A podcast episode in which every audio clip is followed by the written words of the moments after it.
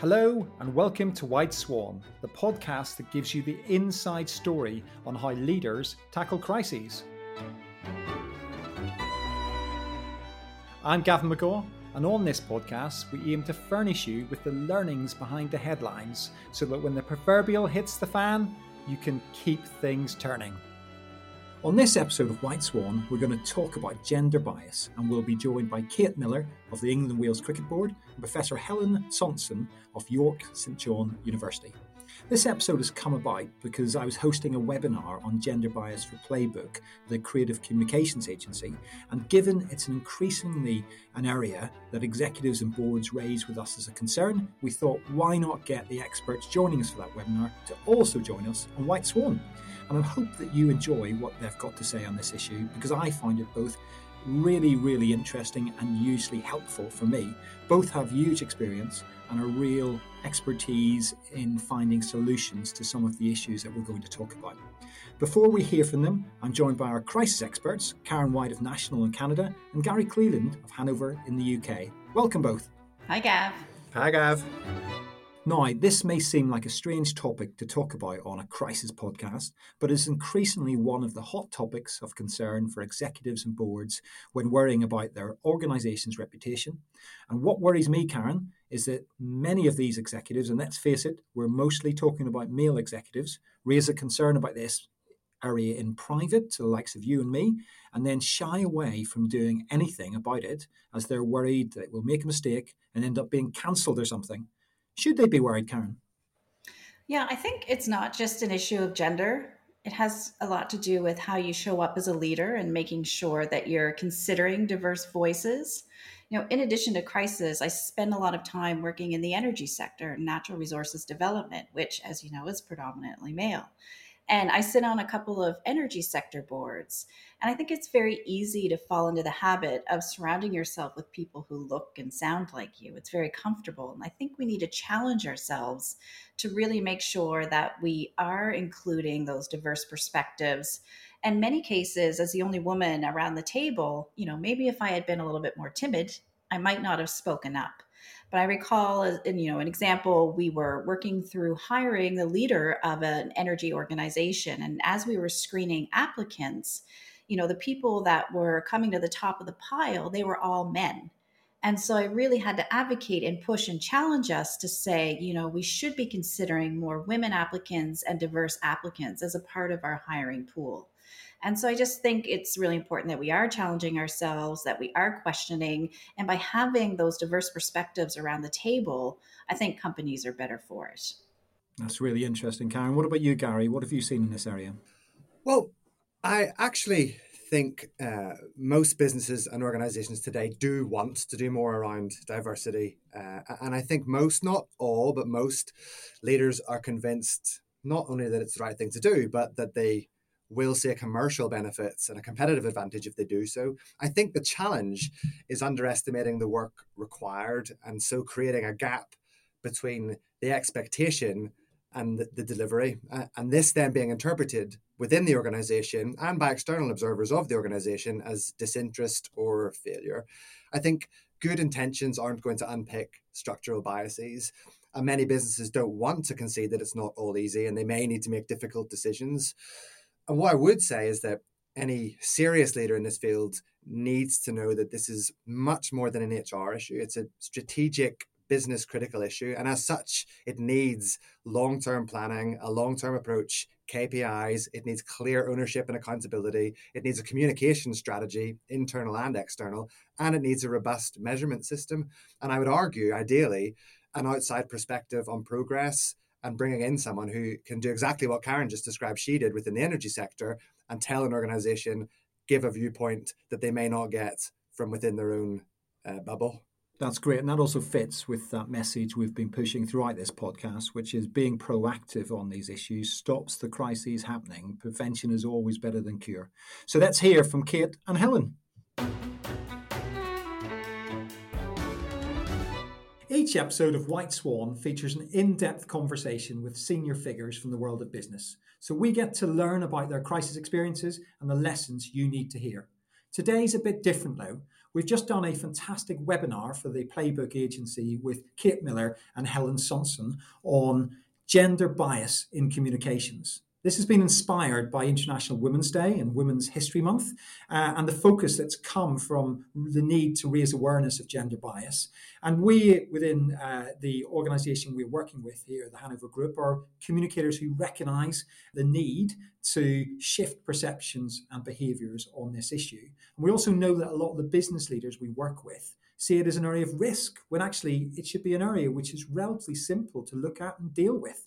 And hopefully today bringing Kate Miller, who's the Chief Diversity and Communications Officer of the ECB, the England Wales Cricket Board, and Helen Sauntson, the Professor of English Language and Linguistics at uh, York St John University together, we can provide you with some clarity on this to help you do it better and to remove that gender bias. So let's start by getting Kate and Helen to tell us a little bit about themselves. Kate, why don't we start with you today? Sure, yeah. Um, uh, so I'm Kate Miller. My role, as you suggested, is uh, leading on diversity and communications, which are not always the most common of bedfellows or bed people. Um, as we're, we're talking about gender and language. Uh, for the England and Wales Cricket Board, uh, I came through a very, uh, you know, varied career in sports. I worked in sports betting for a while. And I guess interestingly for me, I didn't go to university, which is quite different and unusual for people that are in executive roles. And it was something I was probably a little bit ashamed about for a while until I realised that actually it's just a different route to where I've got to. Um, so it's something that I kind I kind of talk about quite a lot now because I think it can be inspiring for other people who might have felt the same way as me further back in their careers as well. Do you think you had a bit of imposter syndrome then, Kate, at times? Yeah, I mean, being honest, the field I work in, you know, I'm I'm my my background is working class. I didn't go to university. I didn't go to public school it's a sort of perfect storm for a bit of imposter syndrome when you work in a relatively elite sport or what traditionally has been an elite sport like cricket. And it's probably exacerbated by people asking me where I went to school because that's important in cricket about which or it was it has been important in cricket which school you went to. Um, or again where I went to university or where I grew up. And actually you know it's kind of with pride now how I talk about how my background is is diverse and different to some of the people that I I work with in cricket and what I will say is if I'm sorry Helen to to dominate the airways for a moment but I didn't expect to get this job when I joined cricket. I thought it would go to a white middle class man who, um, who who went to a school with a name attached to it, and so I was really surprised to get the role. And um, I've tried to keep that spirit uh, high in my work so far and that ability to challenge and sometimes say the difficult things. So I am happily a difficult woman who works in sport. Now, I know from experience, Kate, that it's a very good thing that you are because it has a, an amazing impact. And Helen, what about you? What's your story?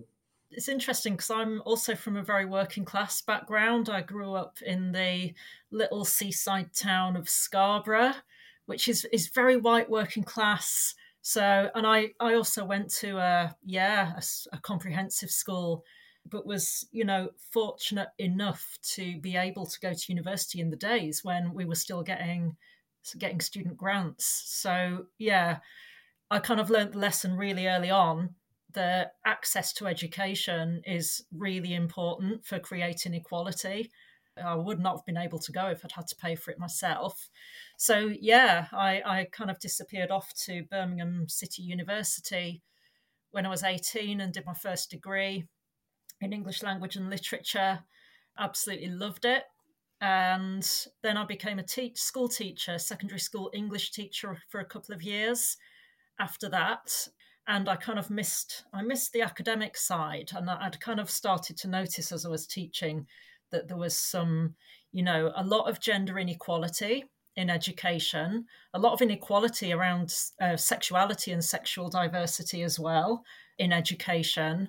And I felt compelled to to kind of want want to try and do something about it. So I went back to university and did did a PhD in linguistics. And from that point onwards, I yeah I, I went into into lecturing um, in higher education, which is where I am now. And one of the main areas that I teach and research in is uh, language, gender, and sexuality. Fantastic. And I'm a recipient of a uh, grant as well to get the university, so I'm very thankful as well. And the, the thing I know Scarborough for is weirdly McCain chips. So we all like a bit of McCain chips. Anyway, right, let's get to our big issue here. Um, Helen, is it right to say that gender bias can cause crises in organizations in your mind? Is it that serious an issue? I think it is. I think it is, yeah. I don't think any any of us would hesitate actually to use the word crisis if if this debate that we're having now was about language and race or language and disability, for example, and those issues have been quite rightly described as crises in the past, and yeah, many would argue are still still in crisis, as we know. So I think an issue that we struggle with with gender at the moment is that gender stereotyping and other forms of harm that are caused by using particular forms of language in relation to gender are somehow seen as socially a little bit more palatable and acceptable in ways that racism and disability discriminations simply aren't. That's not to say that those forms of discrimination don't exist because sadly they do. But i think with with uh, particularly with gender stereotyping and seeing gender as not such an important issue is something that we're we're really struggling with at the moment. So yeah i would definitely use the word crisis. I think it lends the weight to the issue the weight that it actually deserves so, so Helen, on that, do we sort of see? A, do, do I mean, obviously, we've seen racial issues uh, and, and other issues and homophobic issues come through and take the headlines.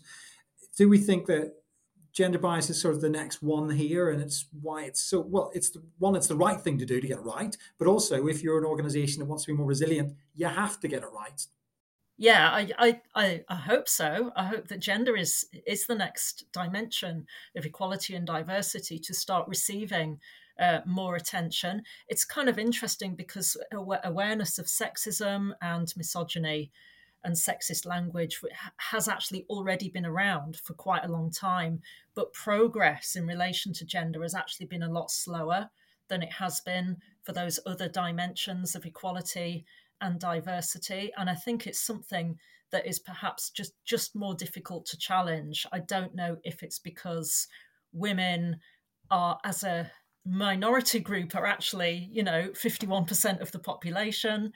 And therefore, it's simply more difficult to challenge things on that really massive structural level, or whether the the kind of the thinking about gender is is just so much more deeply ingrained and has so much more of a, a, a history a history behind it. But certainly, I think it, it's it's certainly an issue that has has been slower to address, and there's been more resistance to it. I think as well. Yeah, I think I think your latter point's probably very true, Helen. You know, and I think it, when you you read books from the past or even watch movies from the past, not only obviously there's other issues which shine out as being things of the past or should be in the past, but particularly gender bias. Kate, what about you? I mean, obviously, in the worlds you work in, we're seeing lots of issues, uh, racial issues and others play out. Is gender bias seen as something that just needs to be done to tick a box, or is it seen as a potential crisis if you don't get it right, or is it seen as the right thing to do? I mean, I'd say that we are in the middle of a gender crisis still. To, to yeah. Helen's point, like it's absolutely there, and if you put the lens of race and ethnicity or, or ability disability over it, it absolutely would be called out. We regularly still see pejorative language used towards women. You know, when we talk about institutions, the very fabric of organizations being an ism, racist, sexist, I, I still think the very fabric of most most organizations and industries in, in the UK now are fundamentally institutionally sexist. The the makeup, the laws, the regulation, the governance, the fairness around gender equality just isn't really there still. So, I, you know, the argument is, well, you would say that you're a woman, but you know, it, I don't think it's to do with me working in a in a in a still male dominated industry either. I think it's everywhere. And to, to Helen's point, I think it's much harder to call out. I don't know why. I don't know how it begins to move. I do know from where I sit that I do think that sport is a really big mover in that space and and and can hold a mirror up to society. I think my sport at the moment maybe is not quite where it needs to be in in authentically holding that mirror, but I, am really interested to see. You know, I think race and ethnicity and racism, I think is is moving, and people are accepting that it's a massive issue, quite rightly. But are people really genuinely accepting that sexism and misogyny is a crisis? I'm not sure they are. It's really interesting, and maybe I'll ask you both this, but come to you first, Kate. What what are the obvious things though that can start to change that, or is it is it more fundamental in saying there's something obvious? It's it's a wider cultural challenge. Um, I think it's people recognizing that there's a problem as a starting point, and not necessarily, you know, we, we talked before about intersectionality and understanding the importance of intersectionality in this debate as well. I think it's men coming to the party and understanding that they're part of change. I think it's women, and we see examples of it women who, you know, whose careers progress and they find themselves fortunately sitting at top, or through hard work, sitting at top tables, continuing that momentum for other women that come behind, you know, behind them. I see great examples of it every day. I came back from maternity leave. My daughter was born in November 2020 uh, I came back from maternity leave, and male leaders within the business came to me and said, what can we do? We've got women coming back into the business. How do we lead them in a great way when they come back from maternity leave? I think it's, you know, we see great examples happening. I see great examples happening everywhere. I just want more people to accept that there is still an inherent problem and we've all got a part to play in fixing it. Is uh, acceptance a big part of this, Helen? I think it is. Yeah, I'd absolutely agree with everything that Kate's just said. Acceptance and awareness and um, a willingness to to take take responsibility and and realize that actually, um, as Kate was saying, it's it's an issue for for all of us. You know, just as addressing racism is an issue for everybody just as addressing disability discrimination is an issue for, for everybody, that this, the same goes for sexism and misogyny as well. And obviously, from, from just from my own perspective, I argue that one of the changes we can make is is just being accepting and being aware of the instrumental role that paying attention to language can really play in that and that language isn't isn't just trivial it's it's not just a little thing it's it's kind of a a big part of who we are and, and what we do. I think that's fundamentally important, isn't it? And in the webinar, Helen, you spoke very elegantly about the issue with some media coverage and some general writing, uh, which really creates a gap between men and women. Do you want to just outline some of that for our listeners here on the White Swan podcast? Um, yeah, there's there's you know quite quite a lot of research has kind of pointed out that often in media reporting, men and women are presented in, in sometimes quite oppositional, quite adversarial terms. We've all come across headlines that are, you know, the battle of the sexes, the gender wars, etc. And I really don't think that's helpful. Um, doesn't kind of reflect my reality, certainly, and I'm sure everyone's as well. So yeah, I think certainly there's a role that for, for for language being used in a more a more caring way that creates a sense of collectivity and unity.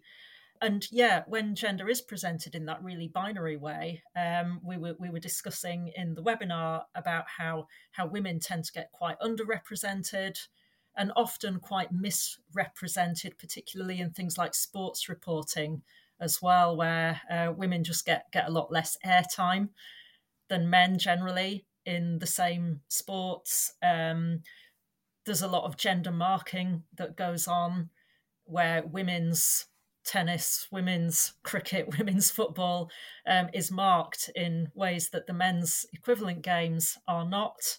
And just right down to some of the adjectives and the verbs that are used in reporting, it's really interesting and important to pay attention to those as well. Really big study done by Cambridge University in 2016 wrote extensively about this and they gave examples like you know the verb clinch and claim. Women tend to clinch their wins their titles in sports whereas men men claim them as their right as their right. It's fascinating isn't very worrying. We also discussed how a lot of reporting particularly with uh, women uh, sports stars or women celebrities will have a age uh, and whether they're a mum or a mother of one, you know, uh, all built in, which just seems extraordinary in this day and age. And Kate, for you, you've seen over your career, you've seen big changes in the world of sports, which have to be welcomed, I guess. But I guess also frustration is not moving faster at the same time. Yeah, I'm quite impatient anyway, to be honest with you. So I, I love I love things to be fixed fixed tomorrow. But I mean, we do we do need to celebrate the progress that has been made, and there are good things. You know, I winced last year when batter versus batsman was rolled out, anticipating um, a, an enormous backlash. And actually, I was quite pleased by. There obviously was some backlash because it's an interested an interesting debate, I guess. But but actually, it was adopted really quickly. The broadcasters got involved. You know, we we've talked about the sort of behemoths of Sky and BBC championing changes like this, and I think that's really important to the debate. But you know, for me, I think it's about, and Helen Helen spoke about it previously. Often these things challenge people's relevance, and and they feel as if language is sort of sacrosanct, and by changing it, you somehow challenge their relevance. You know, this was how I was taught it. This is how it was when I was a boy and actually somehow by changing that you're challenging their relevance and and I think I actually find that quite fun to do that. Like I, you know, I'm very lucky that my, you know, my dad's in his 70s. Um, occasionally he spins out a real corker, then I'm a bit like, no, dad, we don't say that anymore. And he's like, oh, okay, fine, no problem. And you know, for me, that's you know, being an older generation, but being open to the fact that society is changing, and you can either be part of that change and remain relevant, and actually, or stay completely grounded in the 1940s, 50s, or 60s and lose your relevance. I actually find it quite ironic that the debates looked at from the other way. And, you know, I, I, I've got a huge amount of pride in my dad who pushed me from a very young age and didn't, didn't see, certainly didn't see my sex in the debate at all. He, he championed me to play all different levels of sport and all, whether it was a, a you know, a monastical sport or not um, and pushed me very hard in my career to not to not worry about being a girl or being a woman. So um, I, I, think that's I've gone off track a bit. Sorry, but my point was basically, but uh, the the irony that you need to keep up with the times and change your language in order to stay relevant, I actually think is something that people need to consider. It's it, it's again it's fascinating, isn't it, to see how far we're moving, but that big challenge is still needed. The check and challenge aspect that you just just outlined. Um, Helen, from business leaders' perspective, what should they be doing? What check system should they have in their brain when it comes to gender bias and communications? You know, is this complicated? Do they need to have a whole new system, bring in new advisors? What is it they should do? I mean, it's not complicated. It's actually quite simple, and there's nothing kind of scary about it either. You, you know, I say to my students, I would say to everyone listening as well that you know, if, you, if you're writing, for example, about women and their achievements, ask yourself would you use that same language to write about men in an equivalent scenario or in, a, an equivalent position? Um, and if the answer is no, then that leads on to the question well, well, why? And often that's a really good strategy for raising your, your own levels of awareness. And it's something something that I, you know, I still do you know even now having been actively involved in this sort of research for 20 years you know you can you can never get rid of unconscious bias completely but you can you can learn how to become more aware of it. So yeah I, it's it's simple simple really. Just think about parity uh, when it comes to communication. Would you do this for x if you're doing it for y and if the answer's no, that's your first clue that that you maybe need to, to be looking at that language a little bit more carefully. It's a great rule, isn't it, Kate? One thing I um, I just find this so fascinating. There's also the flip side of the debate as well, in that the the language positioning that, that we create for men versus women. You know, women words like diminutive, petite, and those sort of quite, you know, those very, very feminine words that describe women as being weaker and positioning them as weaker and talking about them being mothers or wives, etc. There's the flip side of that as well. You know, we still know that the biggest killer of men aged under 40 is suicide, actually. And by positioning them as these sort of leviathans of strength and un, unchallengeable physical prowess, what does that do? And how much does that erode men's mental health? It's not just about positioning women badly and incorrectly, it's also the um, the mantle that we place men upon as being powerful and not weak and not not having the ability to, to be vulnerable. I think it's both sides of the debate that are really impacted in this. Everyone could benefit from that language changing, not just women. Absolutely. I, I absolutely agree. And I, yeah, I also find that sort of language around constructing men as as heroes, superheroes, really, really difficult. You know, as you know, I have a son and I kind of worry about the potential impact of him repeatedly hearing that sort of language and, and feeling that he can't be anything else. And, you know, of course, we try and try and tell him as much as we can that you know it's fine to not go along with that but it's really difficult when it is so pervasive um, across the media so yeah i would agree that, that that looking at the language around men and about men is is equally important to look at as well and this goes all the way back to uh, you'll know this helen from your background but to education because you know yeah. i've got daughters in a girls school and a boy, okay, in a um, a mixed school, but the language in the boys' school is very, very different, and the thing they celebrate is sporting achievement. Very different at the girls' school, where they celebrate everything across the board, and it's just really interesting that. So if he's not interested in sport and he's not a, you know, a big achiever in sport, if that's the case, you've got nowhere to go. You're just you're left. And it's fascinating how we disenfranchise parts of society, whether whether it's a whole gender or whether it's just parts of other genders. It's just it's just mad, and there's it makes no sense. And I guess our what we're saying here to business leaders is this is not complicated, but at present, your language and your communications are probably disenfranchising members of your staff, some of your customers, some of your stakeholders on a wider basis, and it's mad.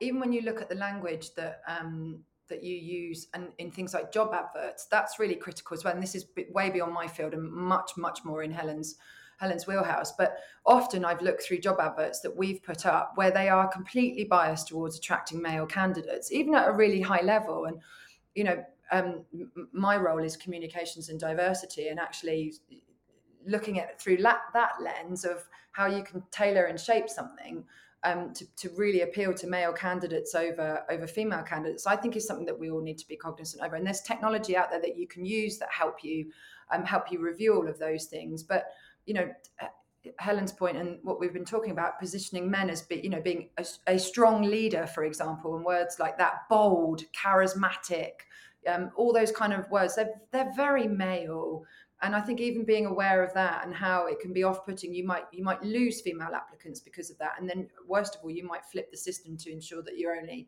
really getting men through through the door um, one final point is this really impacts the bottom line as well. We know that if you've got Fortune 500 companies, for example, with a proper gender balance at the executive table, you're 8% more profitable. So this doesn't just matter from a, a culture and values perspective. This makes a difference to your profits. Get it right. You will have more balanced organizations. Your customers will be happy. You'll be more creative and you'll make more money. It does make a difference it's really important that we reinforce that, particularly to the business leaders listening, because there's that example from Hasbro with the former CEO Brian Goldner talked about how they pivoted with uh, in terms of gender neutrality to try and position some of the brands. And one of the biggest pieces of insights for him as a business leader was when it turned out that 30% of My Little Pony, the TV show's global TV audience was boys, which surprised everyone. And when they changed and pivoted to be more gender neutral, to quote him, we eliminated the old delineation of gender. And as a result, Stocks hit an all time high because of the work they did on inclusivity more broadly uh, and just big impacts across the board in a positive sense for the business. So it's not only the right thing to do, it's the smart thing to do. And Helen, you must see that all the time. Definitely, definitely. And I think it, it that that's only increasing as time goes on and I, th- I, think for, for business leaders there's um, you know one thing to be really aware of as well as that that sort of bottom you know the being good for the bottom line is not wanting to seem out of touch and behind the times really particularly amongst uh, younger generations who are much more aware of equality diversity and inclusion issues more broadly now. So i think failing to address gender bias in any sort of communication, whether it's intended or not, can actually give the impression of the organization being outdated, being careless, being thoughtless, and be a little bit short sighted when it comes to diversity. And, you know, I, I work with young people by teaching them at universities all the time, and this is, just isn't going to wash with them anymore, I'm afraid. Yeah, they're going to hold you to account. I think particularly we talked in the webinar about the challenge in hiring staff these days, and good talent's hard to find and hard to keep. uh, and you've got to get these things right because they will not accept it. And in a that's a fantastic cause related campaign which is happening just organically out there. Um, but it does feel that this issue is sort of continuing to get more and more divisive in society. Uh, is that something you two feel, Kate? Have you seen it become more divisive? It's interesting. As I said, I expected batter versus batsman to be uh, to create more of a furor than it really did, and it maybe it's exclusively in certain titles now or certain audience groups that we see it. Maybe people are a bit divisive out after Brexit and you know and and all the things that followed and Tories and the red wall falling and all the rest of it. Um, I think it is still divisive. Is it as divisive as it once was? Probably not. And I think people like to weigh in and be provocative in that space to make themselves feel relevant. Really, you see people weighing in on Twitter, don't you? And it's just, you know, it's not. I, I, you know, I find it all a bit tiring now. Really, it's it's where the world needs to go. You you, you know, get on or ship out. Or have we seen it become more divisive in your perspective, Helen? I mean, it has online made it worse. The online chatter on these things. Yeah, I, th- I think as as Kate has has just said, yeah, I think there's um, a lot more going on on social media that's that's quite quite deliberately hostile to to try to get a reaction. And at the same time, there's quite a lot of calling out of that behaviour on social media now. So I know very, various researchers have, re- have referred to social media as providing spaces that can provide these pockets of disruption uh, where different kinds of equality, inequality, sorry, uh, can actually be really, really effectively challenged when it's more difficult to do that in more public fora that not everybody has access to. Everybody's got access to social media, so anybody can join in uh, with these debates. So it's difficult to know if the divisiveness is yeah, it's difficult to get a proper sense of the extent to which there is division. I, I agree with Kate. I think it is still a divisive topic probably not as much as it used to be. But there's there's all I think particularly when it comes to gender, there there are we're going to be stuck with some some resistance to change for a while. Yeah, in our in the webinar, we had a question from a uh, a business leader who a gentleman business leader, and he asked whether he he was sort of saying he wants to be an advocate, but he often is worried about patronising uh, women with his comments. And this comes back to, so I think, a fear from some people about being cancelled just for misspeaking, and that's not what this is about, is it, Helen? Not at all. No. Um, you know, we the last thing that any of us want is to actually close down debate. We don't want people to become too fearful um, of speaking about these issues um, it's okay to say, you know, I want to get involved in this. I want to to to do something to change, but I'm worried about sounding patronising. And just by saying that means you're not going to be. you know, again, sort of being upfront about your own vulnerability, your own feelings of vulnerability actually can is really productive. You know, we, we talk a lot in linguistics about about language and vulnerability and how actually it can be a really powerful um, productive thing because it just opens up debate. It makes it feel feel safe, and and and that's what we want really. We don't want the debate to stop because people become too fearful of talking. I mean, uh, Kate, you mentioned how good your CEO Tom Harrison was on this, but is there within sport in general? Do you think there's some people are slightly worried about this, and so they're slightly scared of even dealing with the issue? Yeah, there's a great phrase that I actually read um, after George, George Floyd's murder and during when Black Lives Matter was really coming or more to the fore, which was it's okay to turn up to the debate imperfectly. It's the resistance to change that's the problem. And I always I think that's such a good thing to hold at your at front of mind because people will forgive you for being people can forgive you for not knowing and people can forgive you for not understanding but people don't forgive you for not wanting to um, be part of change so I think that I always try and hold that at the front of my mind, and I try and share that with my teams as well. I mean, you never want to look to um, people from from various protected characteristics to, to educate you, but I always think it's good to be curious and ask questions. And like a good example, whilst it's not necessarily about gender, is um, Ramadan is coming up, and I have Muslim colleagues in the office here who will be fasting, as you will probably know. Part of Ramadan, most um, most Muslims, not all, choose to fast from sunrise to sunset and I was very unsure whether like drinking or eating in front of people that were fasting was kind of a dis- disrespectful thing. And so I sort of asked, and actually, the answer back was it's it's quite subjective. You know, that abstinence is actually the bit that's key during fasting during Ramadan, and to practice abstinence with people that are eating and drinking, etc., is sort of is sort of part of it. But the, the reality is is it's different for everybody, and the, the point is being respectful. Actually, if you're in a room with people and it's like I'm going to have a drink, is anyone is everyone all right with that? You know, being sensitive that people are thirsty or hungry is a great place to be, but just talking about it and being open to understanding people's experiences is at the heart of all of this you know, that's another reason why having diversity within organizations is so beneficial because it just makes those conversations so much easier to happen and so much every more every day as well.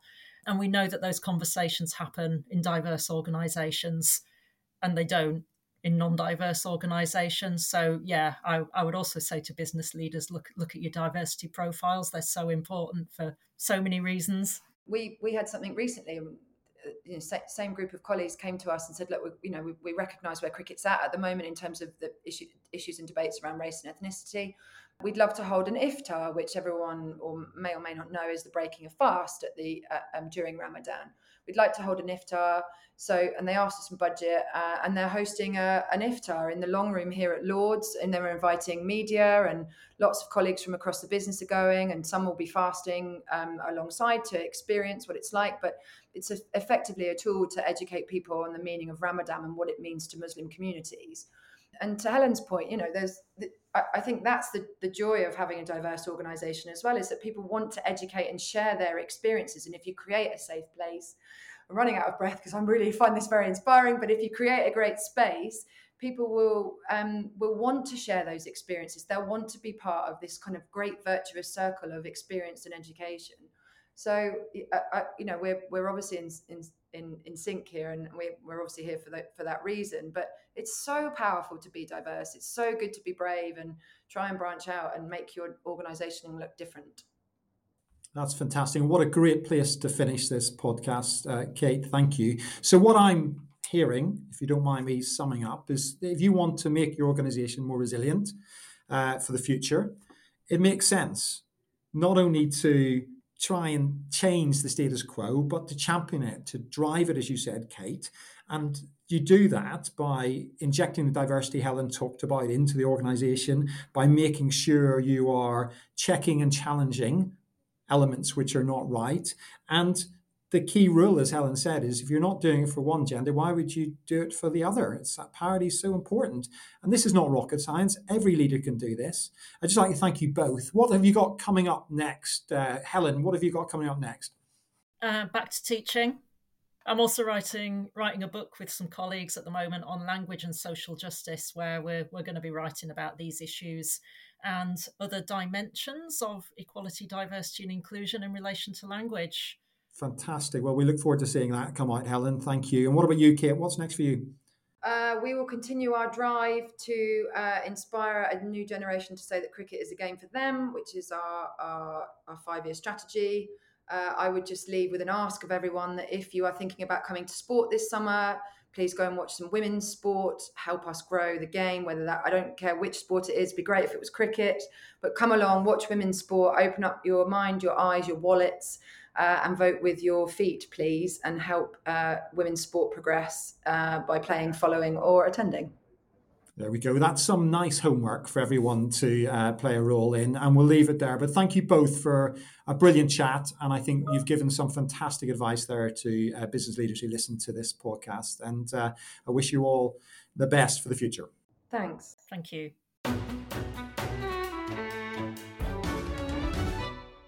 I hope you find that as valuable as I did. What really struck me was the simplicity of how we should be dealing with this issue. It really is not rocket science. Gary, did their advice work for you? And do you think leaders that you work with would find it useful? Very much so. Um, and I think the main thing for leaders to take away, from my perspective, is that language matters uh, and the words that you use will have an impact. Uh, that's a tremendous opportunity for communicators, but it is also a responsibility. We talked earlier briefly about fear of cancellation, but really, a leader shouldn't be acting based on a fear of consequence. They should act based on taking responsibility and driving forward a vision for the organization that they lead. and diversity and gender equality is no different to any other aspect of business where that would be the expectation. The other thing I think leaders should consider is that language is just one aspect of culture and the principle of what makes an inclusive culture is something that really people should be thinking about more. Often certainly in the uk where most of us are sitting culture is around going to the pub um, not only as an example is that not necessarily inclusive to everyone, but it's a missed opportunity uh, to create a cultural program within your organization that is not just about letting off steam, but is more about making your workplace a place that people want to come to. Because again, eh, that's going to drive retention and competitive advantage in a market in which recruitment is challenging. So turning it into an advantage, I like that. What about you, Karen? Is it simple? Yeah, I really like that check and challenge approach in the advice that was given in order to address unconscious bias. You know, it's so important and critical to us as communicators and leaders in organizations. And I really like the guidance that Helen gave. It was quite simple that that notion of if you're writing about women and their achievements you know ask yourself would you use that same information to describe men i love that notion. You know really that idea of being self-aware of your own biases. I mean the fact is we all have them. And so being mindful of that you know, we're never really going to get rid of unconscious biases, but taking time to stop and think about the language that we're using and making sure that we're not reinforcing those gender stereotypes, it's such an important step to equity and inclusion you know, and in writing for clients, I've worked with clients working in social justice conversations or involving equity, diversity, inclusion. I always try to ask for extra feedback from representative groups just to make sure that I'm not missing anything and that I'm like addressing any of my own um, biases that I may not be conscious of. So I thought it was simple advice and it's simple to do. And, you know, really, we should all be practicing that in our communications. Well, that's a very important note to end on. Thank you, Karen. And what fascinated me about the, our conversation with Kate and Helen on gender bias is, as, as you say, Karen, this is not complicated. In fact, leaders often create the complications themselves, making something simple needlessly complicated. This is one of those rare occasions where the easy path is the same as the right path. Let's leave it there then. Until next time, hope you enjoyed that and thank you for listening to White Swan, the Crisis Podcast. Stay safe.